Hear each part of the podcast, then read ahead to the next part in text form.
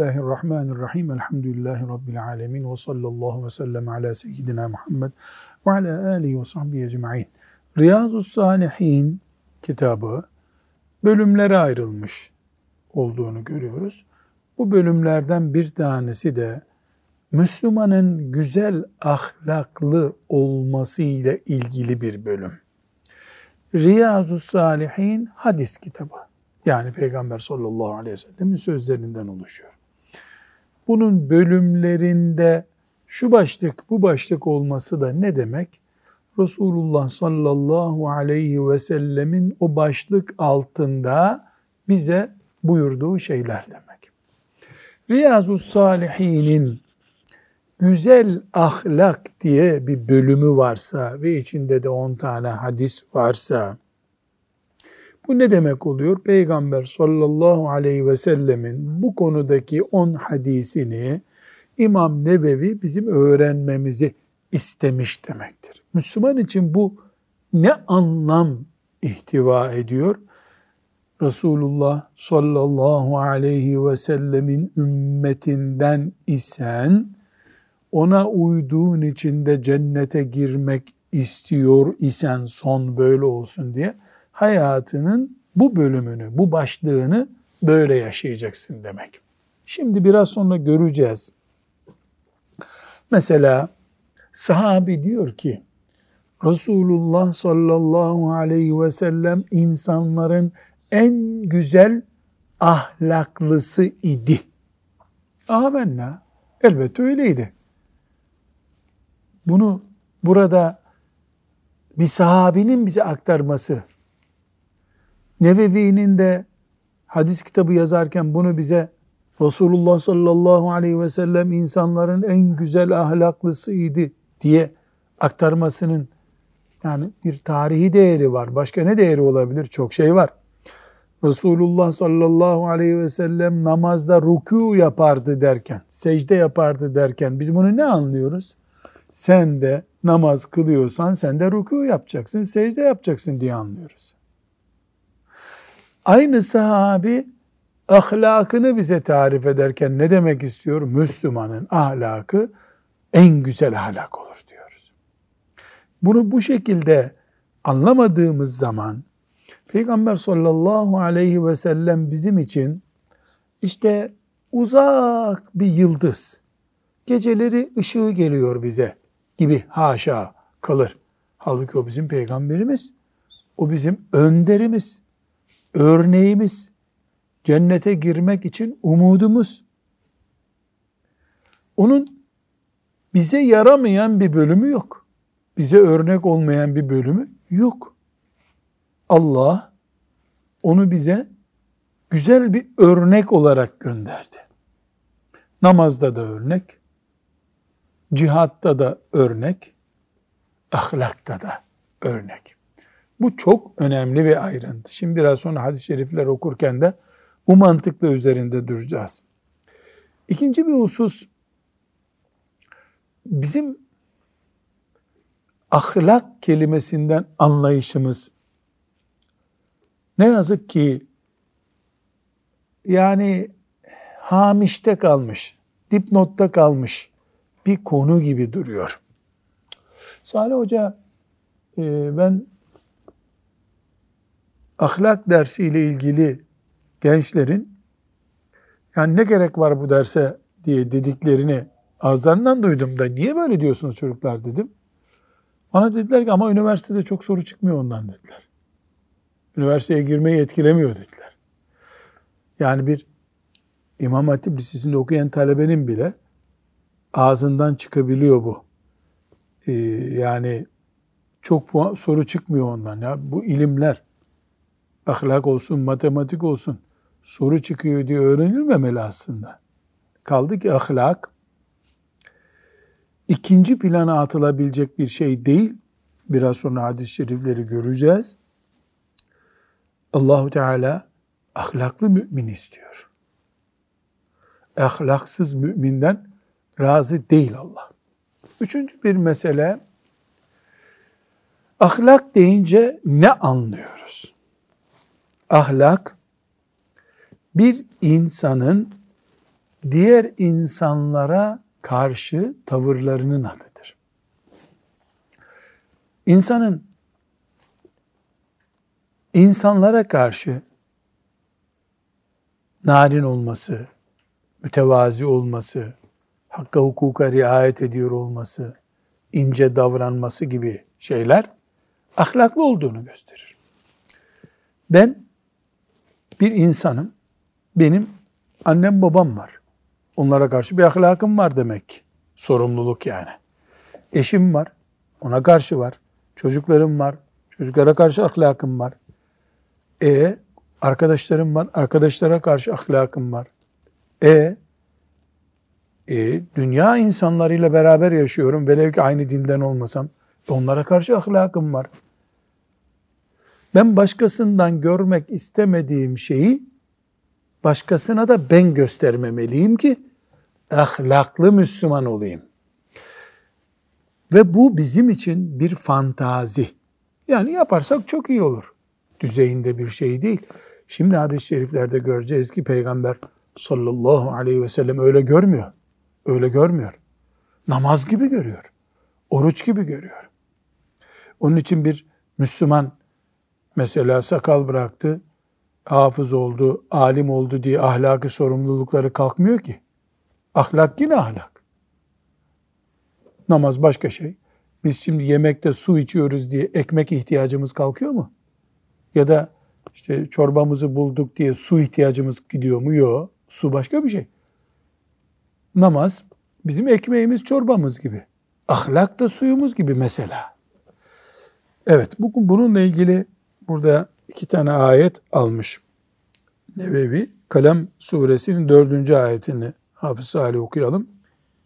Sen elbette büyük ahlak sahibisin. Diyor Peygamberimize sallallahu aleyhi ve selleme Allah Celle Celaluhu. Dolayısıyla peygamber eğer büyük bir ahlak üzere ise onun ümmeti de ne olmalı? Ahlakı büyük bir ümmet olmalı. Ali İmran suresinin 134. ayetinden oku. Allah'tan korkan kimseler öfkelerini yutarlar ve insanları affederler. Allah iyilik edenleri sever. Demek ki Allah'ın sevdiği kulları, Allah'tan hakkıyla korkanlardır. Onlar da öfkelerini yutuyorlar. Sinirlenince sayıp sövmüyor, vurup kırmıyor, itmiyor, küsmüyor, affetmeyi beceriyor. Bunlar hep ahlak bak. Başkasıyla alakalı olan şeyler. 622. hadisi şerifi okuyalım şimdi. Enes radıyallahu anh şöyle dedi. Enes kim? Efendimiz sallallahu aleyhi ve sellemin yakın has ashabından. Resulullah sallallahu aleyhi ve sellem insanların en güzel ahlaklısıydı.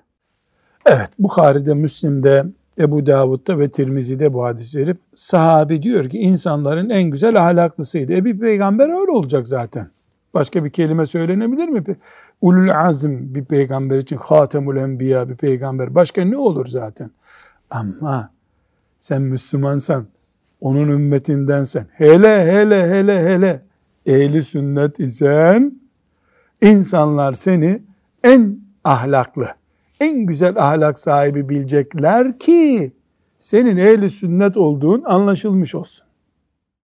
Yani burada peygamberliğini bir yana e, belki değerlendirip sadece insanlık haliyle bile diğer insanlara muamelesini bile ki bunu kafirlere karşı davranışında da Efendimiz böyleydi sallallahu aleyhi ve sellem. Sadece ona iman edenlere insani davranıyordu, öbürlerine kaba davranmıyordu.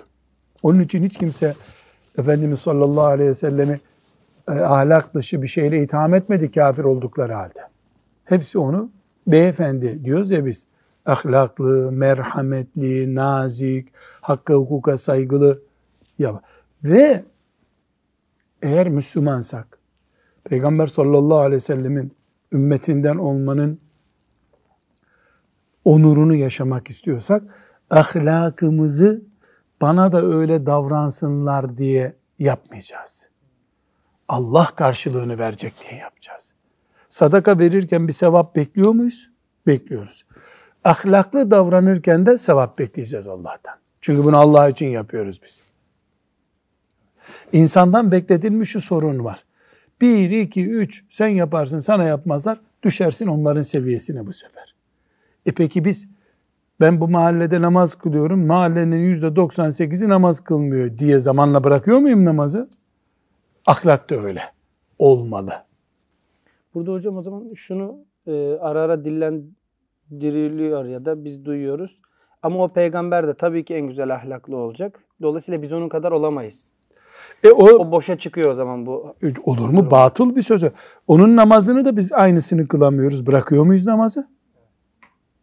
Kendi çapımıza göre kıbleye dönüp namazı kılıyoruz. Elbette Resulullah sallallahu aleyhi ve sellemin yanında Cebrail varken kıldığı namazı kılamıyoruz biz.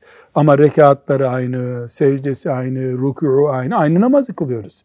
Ahlakta da öyle. Öbürü e, şeytan avuntusu.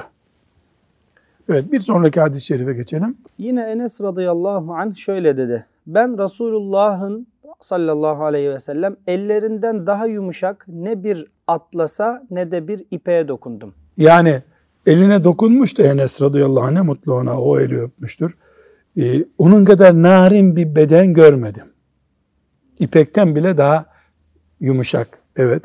Resulullah'ın kokusundan daha hoş bir raiha koklamadım. Demek ki insanların yanına çıktığında Efendimiz sallallahu aleyhi ve sellem ter kokusuyla çıkmıyordu. Olmuyordu onda o.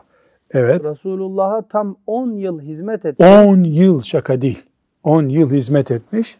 Bana bir defa bile öf demedi. Ne demek öf demedi. Enes be yapmadı yani. Hiç mi yaramazlık yapmadı Enes? Var hadislerde yaptı. Ama o kendisine layık olan tavrı gösterdi. Çocuğa layık olan tavrı değil. Evet. Yaptığım bir şeyden dolayı niye böyle yaptın? Demediği gibi yapmadığım bir şey sebebiyle de şöyle yapsan olmaz mıydı demedi. Onu bile dememiş. Bu hiç kızmadığını, sinirlenmediğini, hep o kendi azametine uygun bir tavır sergilediğini sallallahu aleyhi ve sellemin gösteriyor. Tekrar buradan geliyoruz. Resulullah sallallahu aleyhi ve sellem çocuktu, büyüktü, kadındı, erkekti demeden, insanların içindeydi, yanı başı yalnızdı demeden, onun kimliğine uygun bir ahlakla insanlara davrandı. Temizliği de böyle, beden bakımı da böyle, konuşması da böyleydi. O zaman bizde ne anlıyoruz bundan biz? Biz de ümmeti Muhammed olarak onun sünnetine uyma iddiasındaki kimseler olarak biz de Allah'ın yardımıyla tıpkı onun gibi olmaya çalışacağız. E demin senin söylediğin şey tekrar gündeme geldi. Tam onun gibi olamadık. E namazı da tam onun gibi kılamadık diye sev secdesi yapmıyor muyuz? Diyelim namazda şaşırdık. Ne yapıyoruz? Sev secdesi yapıyoruz. Sev secdesiyle düzelemeyecek kadar bir yanlış yaptık. Yeniden kılıyoruz. E, ahlakımız Resulullah sallallahu aleyhi ve selleme uymadı. E, özür dilerim. Özür dilemekle kapanacak bir şey değil. Yeniden gider asıl tavrımı gösteririm. Eşime karşı, ebeveynime karşı, komşuya karşı, arkadaşa karşı. Yani insanız elbette bir yerde bir yanlış olur. Namazın sev secdesi olduğu gibi insani ilişkiler, ahlak ilişkilerinde de özür var. Bu özürü de edebiyat olarak değil, samimi olarak yaparım. Biiznillahü Teala mesela insan annesine karşı öf bile demeyecek. Oldu şeytan kaydırdı öf dedi. 40 kere de ayağını öperim gene düzeltirim bu işi. Düşünmeli mümin. Evet. Sa'b İbni Cessame radıyallahu anh şöyle dedi. Resulullah sallallahu aleyhi ve selleme bir yaban eşeği hediye etmiştim. Fakat Resulullah onu kabul etmeyip bana geri verdi. Yüzüme bakıp da üzüldüğümü görünce hediyeni ihramda olduğumuz için almadık buyurdu. Şimdi bu hadis-i şerife biraz derin girelim. Bir Müslüman hac edeceği zaman mikat dediğimiz Mekke'ye giren kapılardan ihrama girmesi lazım. İhram ne demek?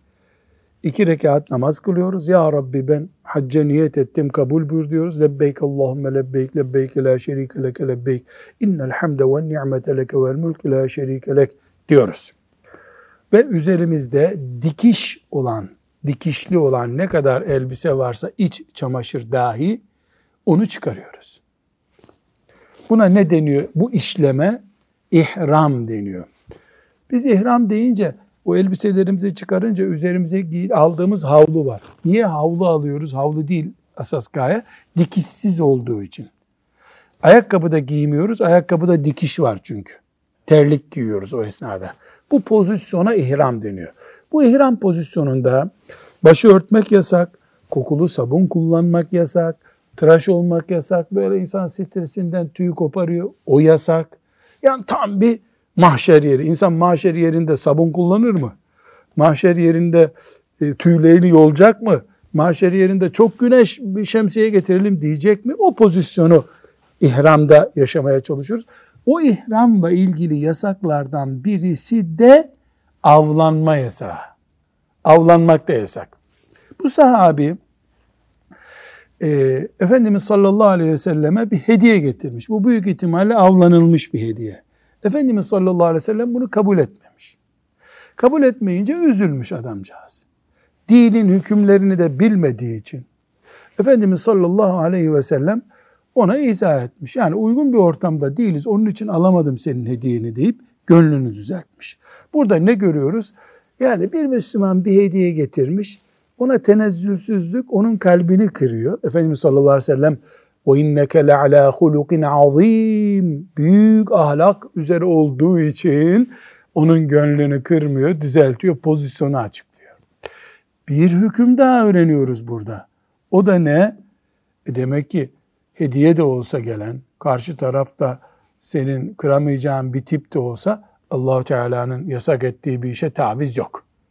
Yani bu adamın gönlünü kırmayayım, hediyeyi alayım dese Efendimiz sallallahu aleyhi ve sellem kendi koyduğu yasaklardan birisine kendihu muhalef etmiş, etmiş gibi olacaktı. Dinden taviz de yok. Taviz de yok. Evet bu hadisi şerifte bir kere daha bir Müslümanın ahlak konusunda nasıl hassas olması gerektiğini bize hatırlattı. E, dedik ki namazda sev secde yapıp hatayı düzeltiyorsun. Burada da Efendimiz sallallahu aleyhi ve sellem hediyeyi kabul etmeme gerekçesini açıklayarak karşısındakinin gönlünün kırılmamasına gayret etmiş. Sallallahu aleyhi ve sellem bu Müslüman için özet. Bir sonraki hadisi şerife geçelim. Nevas İbni Sem'an radıyallahu anh şöyle dedi. Resulullah sallallahu, Sallallahu aleyhi ve selleme iyilik ve kötülüğün ne olduğunu sordum. Buyurdu ki İyilik ve kötülük nedir? Yani sen neye iyi diyorsun? Neye kötü diyorsun ya Resulallah demiş. İyilik güzel ahlaktan ibarettir. Aa, kim iyi insan? Ahlakı güzel insan. Alim demiyor ama. Evet. Günahsa kalbini tırmalayıp durduğu halde insanların bilmesini istemediğin şeydir. Yani bir iş yapıyorsun ama kimsenin onu bilmesini istemiyorsun. Demek ki sen günahstasın. Çünkü niye insanların bilmesini istemiyorsun? E, hoş bir şey değil bu. Sana kara leke olacak. Demek ki ahlak, iyilik, insanlardan gizlemeye çalıştığın ve senin de içinde bu bir yanlış olduğuna dair işaret olan şey nedir? E, kötülüktür, günahtır. 591. hadiste bunu açıklamıştık bir kere daha. Tekrar burada vakit harcamayalım buna ama iyilik ve kötülüğü Efendimiz sallallahu aleyhi ve sellem burada bizim için tarif etmiş oluyor. Bir sonraki hadise geçelim. Abdullah İbni Amr İbni As radıyallahu anhuma şöyle dedi. Resulullah sallallahu aleyhi ve sellemin sözlerinde ve hareketlerinde hiçbir çirkinlik bulunmadığı gibi çirkin olan hiçbir şeye de özenmezdi. Güzel bunu tekrar ediyoruz. Resulullah sallallahu aleyhi ve sellem kendisi çirkin konuşmaz ama çirkinliğe de herhangi bir pabuç bırakmazdı yani diyelim. Evet. Şöyle buyururdu. Hayırlınız ahlakı güzel olanınızdır. Bir daha oku bu siyah puntoyu. Hayırlınız ahlakı güzel olanınızdır. Bir daha. Hayırlınız ahlakı güzel olanınızdır. Peki ben şöyle desem Salih Hafız. Resulullah sallallahu aleyhi ve sellem bizi ahlak yarışına sevk etti. Yanlış mı? Çünkü ne diyor? Hayırlınız yani iyiniz. Demek ki bir yarış var. Bir puanlama var. Bu ümmetin iyileri kim? Ahlakı güzel olanlar. Bu çocuklarımızın akademik puanlarının yüksek olmasını istemiyordu demek mi? Hayır. Hayır. Çocuklarımızın elbisesinin temiz olmasını istemiyordu mu demek? Hayır. Çocuklarımız yeni elbise giymesin mi diyor? Hayır. Böyle bir şey yok. Ama En iyi çocuk ahlakı en iyi olan çocuktur diyor. Puan yarışından çok o zaman ahlak yarışı. O olacak. Ama bir numaralı konumuz imandan sonra ahlak. Çünkü Resulullah sallallahu aleyhi ve sellem müminler arasında bir ahlak yarışı istiyor. Belki Evet. hafızlık yarışından bile o zaman önce hocam ahlak yarışı. Ahlaksız hafız olur mu? O Kur'an-ı Kerim'in de başının belası denir yani. Yok. Ahlaksız olmaz. Ahlaksız Müslüman olmaz ki ahlaksız hafız olsun. Evet bir sonraki hadisi şerif Ebu Derda radıyallahu anh'ten rivayet edildiğine göre Peygamber sallallahu aleyhi ve sellem şöyle buyurdu. Kıyamet gününde mümin kulun terazisinde güzel ahlaktan daha ağır bir şey bulunmaz. mümin kulun terazisinde demek ki kıyamet günü bir terazi var. Ve tartı yapılacak. Nasıl terazi Allah bilir. Allah Teala çirkin hareketler yapan, çirkin sözler söyleyen kimseden nefret eder. Amenna ve saddakna. Allah çirkin sözlüleri sevmiyor. Ve onlardan nefret ediyor. Kıyamet günü teraziye konacak en güzel şey ahlak. Ahlak neydi? Karşındakine nazik davranmak. Karşındakini üzmemek. Onun e, insani kimliğine saygı göstermek. Onun e, malına saygın davranmak. İnsanilik. Bu demek ki teraziye konuyor kıyamet günü. Namazlar nereye konuyor? Onlar da oruç nereye konuyor? E sen bu yaşta sakal bıraktın. Nereye konacak bu sakallar? Demek ki senin sakalınla ahlakın aynı şey. Ha sakalın ağırlığı 10 miligramdır kıl başı da bu ahlakta söz başı 7 miligramdır. Onu bilmiyoruz. Böyle bir şey bilmiyoruz. Ne biliyoruz? Namaz, oruç, sakal, hac, tesettür, cilbap ne biliyorsan bunlar Allah'ın terazisine konacak, sana sevap verilecek. Ahlak da konacak. O zaman ben ne anlıyorum? Kadının namaz kılması, tesettürlü olması kadar eşine karşı ahlakı da nedir? Terazilik bir konudur. Aynı şekilde Müslüman cihat ediyor. Sakal bıraktı. Sadaka veriyor. Yetimlere bakıyor. Bunlar hep sevap. Ama eşine karşı ilişkisi de sevap. Ahlakın İslam'dan parça olduğunu gösteriyor bunlar. Evet. Devam. Bir sonraki hadis-i şerif. Ebu Hureyre radıyallahu anh şöyle dedi. Resulullah sallallahu aleyhi ve selleme insanları cennete en fazla götürecek şey nedir diye soruldu. Resulullah sallallahu aleyhi ve sellem Allah'a saygı yani takva ve güzel ahlaktır buyurdu. İnsanları cehenneme en fazla götürecek şey nedir diye sorulunca da ağız ve cinsel organdır buyurdu. Yani ben Müslümanlıkta koşarak ilerlemek istiyorum. Ne tavsiye ediyor bana? Takva Müslüman ol, haramlardan uzak dur ve ahlaklı. Peki, cehenneme koşan adamın, cehenneme koşan kadının, cehenneme koşan gencin tak diye düşeceği çukurların başında ne var? Dili, konuştuğu şeyler ve ve cinsel organı. Demek ki bu iki şey bataklık. Burada ilk dikkat edeceğimiz şey Hafız Salih, ahlak ve takva eşit iki kelime gibi kullanılıyor değil mi? Ahlak ve takva. Halbuki takvayı biz ashab-ı kiramın düzeyi değil mi?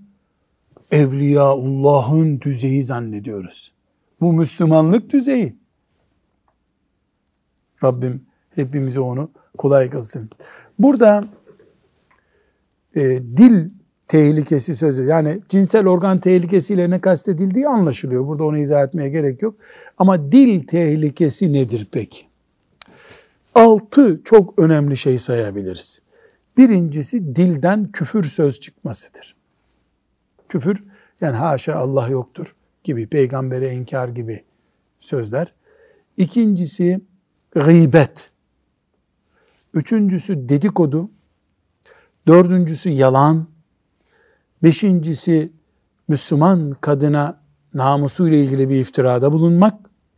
Altıncısı da yalan şahitlik yapmak.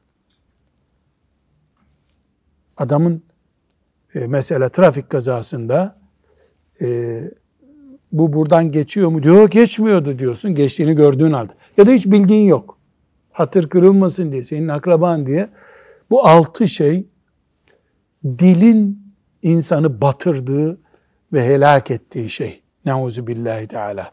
Demek ki bunlardan arınsa insan, zina gibi işlere de bulaşmasa cennetlik adam olacak. Rabbim yardım ederse şüphesiz tabi.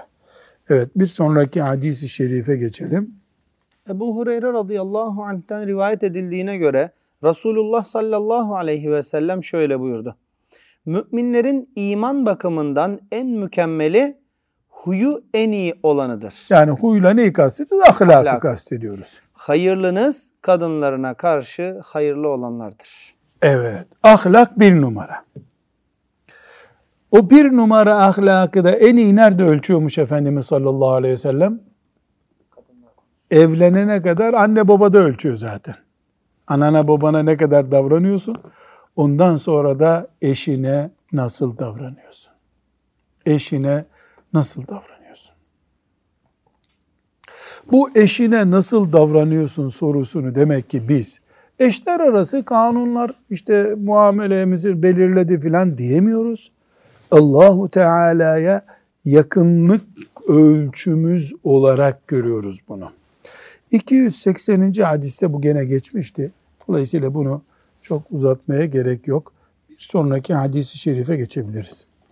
Ayşe radıyallahu anha Resulullah sallallahu aleyhi ve sellemi şöyle buyururken dinledim. Demiş. Yani Ayşe anamız Peygamber sallallahu aleyhi ve sellem'den dinlemiş. Allah ondan razı olsun bize diyor. Bir mümin güzel ahlakı sayesinde gündüz oruç tutup gece namaz kılan kimselerin derecesine ulaşır. Ya Allah. Şimdi Hasan hocam eskiden bu gençler belki az duymuştur. Bunlar artık bazı dinlemiyorlar sağda solda. Böyle İsrailoğullarının büyük evliyasından bahsederken işte 70 sene hep oruç tutmuş. İşte sabaha kadar hep namaz kılmış. Böyle menkıbeler anlatılırdı evet. şimdi. Şimdi e, yani çünkü hakikaten sabaha kadar namaz kılmak bir gece yapar insan. Hadi iki gece, hadi üç gece. Ya ne, neredeyim, nasıl yapacağım bunu? Ama yapan kulları var Allah'ın. Bir de gündüz oruç tutuyorsun. Şekerin düşüyor. Bundan sonra gıdasızlıktan yani gündüz gece böyle gündüz oruçlu, gece namazlı zirve demek. Peki Ayşe anamızın bu hadisi şerifinde, bu sahih hadis-i şerifte Efendimiz sallallahu aleyhi ve sellem güzel ahlakı hangi mertebeye getiriyor? Yani bir insanın ahlakının güzel olduğu kim karar veriyor buna? Benim ahlakım güzel deyip kendi kendime ben ahlak kararı verebilir miyim? Senin ahlakını ben konuşabilirim. Benim ahlakımı da sen konuşabilirsin. 10 senedir sen benimle yolculuk yaptın, yedin, içtin. Ben seni hiç üzmediysem, sana e, nazik davrandıysam sen benim ahlakımın güzel olduğunu görüyorsun. Yalan konuşmadıysam, seni aldatmadıysam, sözümden caymadıysam. Aynı şekilde ben de senin kararı, boyuna, pozuna, kara kaşına bakarak karar verecek halim yok. Dolayısıyla ümmeti Muhammed'in birbirinin hakemleri olması söz konusu. Eğer bir Müslüman Müslümanlar arasında ahlakı güzel birisi biliniyorsa, hanımı da o kararı verebiliyorsa eğer, bu çok güzel bir kademe. Bu Müslümanın puanlamasını nasıl yapıyor Efendimiz sallallahu aleyhi ve sellem? Sanki geceleri teheccüd kılıyor, gündüzleri de oruç tutuyor gibi. Bu da ne yapıyor bize? Gece orucu, gece ibadeti, gündüz orucunun ahlak gibi olduğunu, ahlakın böyle olduğunu gösteriyor. E tabi ne dedik başta? Ahlak bir fantazi değil, bir ibadettir. Ahlakı eksik olanın sakalı da olsa Müslümanlığı eksiktir. Bir sonraki hadis. O zaman hocam burada yani biz o, o falanca işte oruç tutan, gece namaz kılan kişilerin seviyesine nasıl ulaşacağız ki? Onlar çok yüksek derecelerde hiç konuşmaya de, nezaketimizle, evet. medeniyetimizle, ahlakımızla. Demek ki ulaşılabiliyoruz. Ama kanundan korktuğumuz için değil. Allah'ı sevdiğimiz için. Bu ümmetin ahlakını yüksek tutmayı cihat kabul ettiğimiz için bunu yapacağız. Evet bir sonraki hadis-i şerife geçelim. Ebu Umame el-Bahili radıyallahu anh'ten rivayet edildiğine göre Resulullah sallallahu aleyhi ve sellem şöyle buyurdu. Haklı bile olsa çekişip didişmeyen kimseye cennetin kenarında bir köşk verileceğine ben kefilim. Bak bu siyah puntolu yerleri Hafız Salih bir daha yavaş yavaş oku. Bunlar müjde elhamdülillah. Haklı bile olsa çekişip Haklı bile olsa haksız zaten çek git otur oturduğun yerde. çekişip didişmeyen kimseye cennetin kenarında bir köşk verileceğine ben kefilim. Allahu Ekber. Yani peki bu sokakta kavga eden için mi sadece? Eş için geçerli mi bu? Çocuklar için geçerli mi? Kardeşler arasında geçerli mi? Hısımlar arasında geçer. Ya iki insan nerede varsa orada kavga olur. Ben mübarek Ramazan-ı Şerif'te sizi haklı görüyorum. Özür dilerim. Al 20 liranı bu kavgayı bitirelim. Diyene ne sözü var Efendimiz sallallahu aleyhi ve sellem? Neyin kefiliyim diyor? Cennette bir köşk kefiliyim diyor. Aynı şekilde e, yani mübarek cuma günü bu kavgayı yapmayacağım ben. Ya da bu akraba toplantımız huzursuzluk içinde dağılacak. Olmamış, duymamış kabul ediyorum bunu diyebilene bu tabii ki iman meselesi yani. Şimdi bu gençler derim tabii diyecekler. Tabii derim. O kadar kolay dedirtmez şeytan. Dedirtmez. Derim tabii yok. Şimdi deriz de o tartışma esnasında Tabii tabii şimdi dersin. Çünkü sıcak yok, soğuk yok. Şimdi havalar iyi. Ama o gerginlikte bile vel kazimine el gayza nefretini gömüyorsun içine. Ne için? Ümmetin kalitesi düşmesin. Allah ahlaka sevap veriyor. Peygamber sallallahu aleyhi ve sellem e, köşke kefilim diyor. Bunun hatırı için. Yapıyorsun. İşte ahlak bu. Demek ki Efendimiz sallallahu aleyhi ve sellem ümmetinin e, sosyal düzeyinin hep yüksek kalmasını istiyordu. Çünkü her mahallede bir tartışma olsa her gün sonunda o mahallede iman ve müminlik ve ümmet vasıfları derece kaybediyor. Bu çok önemli. Ee, burada e, inşallah Teala e, şimdi e, kolaydır diyoruz ama Allah yardım eder ve biz bunu samimi bir şekilde istersek e, Allah'ın izniyle o günde Rabbim yardım eder, dilimizi tutar. Devam edelim hadisem. Şakadan bile olsa yalan söylemeyen kimseye cennetin ortasında bir köşk verileceğine kefilim. Aa, yalanın şakası da yok demek. Devam. İyi huylu kimseye de cennetin en yüksek yerinde bir köşk verileceğine kefilim. Evet, ahlaklı kimseler en üstünden cennetin. Buradan gizli bir şekilde ne anlaşılıyor? Cennetin sıralaması var demek ki. 1, 2, 5, 20, 60, 80, 90, 100. Cennet kaç derecedir buyuruyor Efendimiz sallallahu aleyhi ve sellem? 100 derecedir. Her bir derecenin öbür dereceye mesafesi de buradan baktığımızdaki en uzak yıldızı gördüğümüz kadar bir mesafedir. Yani bu hadisi şerif 631. hadis bize diyor ki ahlakınızın kıymetini bilin. Gerekiyorsa ahlakınız için bedel ödeyin, korkmayın. Allahu Teala o bedelinizin karşılığını size verir buyuruyor. Bir sonraki hadisi şerife geçelim. Cabir İbni Abdillah radıyallahu anh rivayet ediyor. Resulullah sallallahu aleyhi ve sellem şöyle buyurdu. Sallallahu aleyhi ve sellem. İyi huylu olanlarınız içinizde en çok sevdiğim ve kıyamet günü bana en yakın mesafede bulunacak kimselerdir. Ee, iyi olanlar peygambere en yakın kimseler. Güzel sohbet ediyor dedirmek için, dedirtmek için uzun uzun konuşanlar, sözünü beğendirmek için avurdunu şişire şişire laf Avuç edenler, şişirtmek ne demek? Yeni gençler anlamayabilir.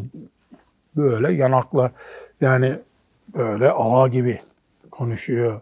Çok bil biliyor ha anlayın bu e, yüksek okul bitirmedi ama yandan çok okullar bitirdi. İşte Halk Üniversitesi mezunu. Bunlar içindekini söylemiyor, karşısındakini ayar yapıyor tarzından konuşmalar olduğu için Peygamber sallallahu aleyhi ve sellemin gözünde değersiz bunlar. Evet.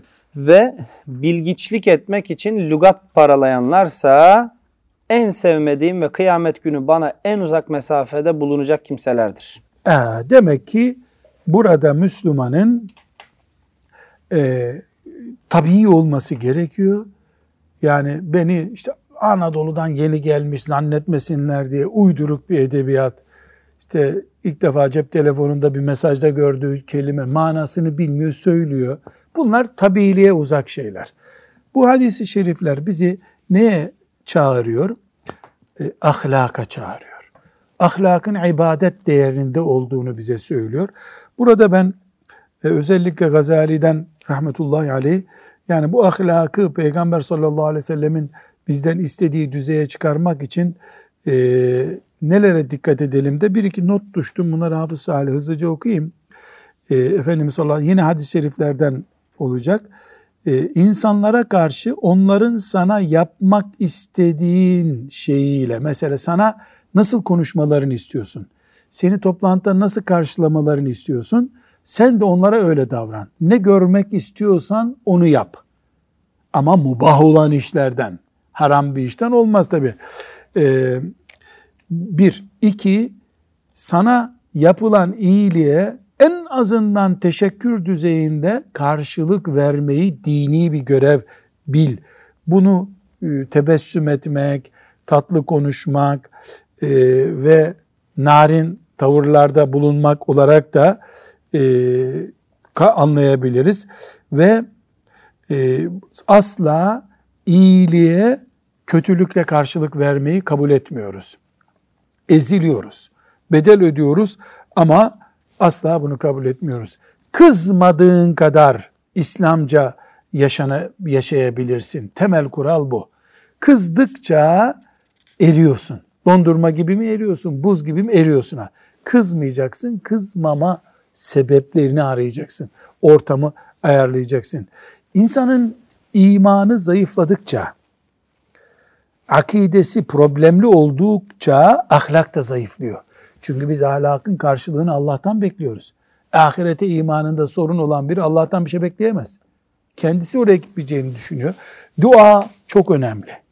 Bir başka nokta dua önemli. Ya Rabbi benim yaratılışımı güzel yaptığın gibi ahlakımı da güzel yap diye dua var Efendimiz sallallahu aleyhi ve sellem'de. Ve bir nokta daha e, hiç kimseye ahlak yaratılıştan gelmiyor.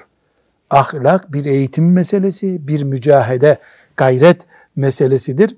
E, dolayısıyla Müslüman bir ahlaklı insan olmayı en azından matematik öğrenir gibi, Arapça, İngilizce öğrenir gibi bir mücadele konusu görmesi e, gerekiyor. Burada tabi ashab-ı kiram başta olmak üzere iyilerin, ahlaklıların hayatını incelemek gerekiyor. Ahlakı zayıf olanların da nelere uğradıklarını e, anlayan bu işi çok iyi çözer. Yani iyilerin ve kötülerin hakkında e, bir bilgi sahibi olmakta fayda var. Ve insan arkadaşının aynasıdır. Arkadaşı da onun aynasıdır. Arkadaş çok önemli. Bir nokta daha çok önemli. Ee, Müslüman tenkitten rahatsız olmamalı. Niye? Eğer sen tenkitten rahatsız olduğun bilinirse kimse sana bu ayıp, haram, caiz değil, yakışmadı, Allah'tan kork demez. Hemen ateşleniyorsun, küplere biniyorsun, hakaret kabul ediyorsun diye düşünülür. Ee, Allah Ömer'e rahmet eylesin radıyallahu anh ne diyordu? Bana ayıplarımı hediye edenden Allah razı olsun. Yani Ömer bu yaptığın uygun değil, yakışmadı sana diyeni ne kabul ediyor? Hediye etti bana kabul ediyor. Bana ayıplarımı hediye edenden Allah razı olsun. Müslümanın karakteri bu olmalı. Evet, güzel ahlakın dinimizden bir parça olduğunu, ekstra, lüks, böyle işte bir medeniyet gereği bir konu olarak onu görmediğimizi anlatan hadisi şerifleri okuduk. Allahu Teala'dan e, bu mücadelemizde yani ahlaklı olma mücadelemizde bizi yardımsız bırakmamasını niyaz ederiz. Ve sallallahu ve sellem ala seyyidina Muhammedin ve ala alihi ve sahbihi ecma'in velhamdülillahi rabbil alemin.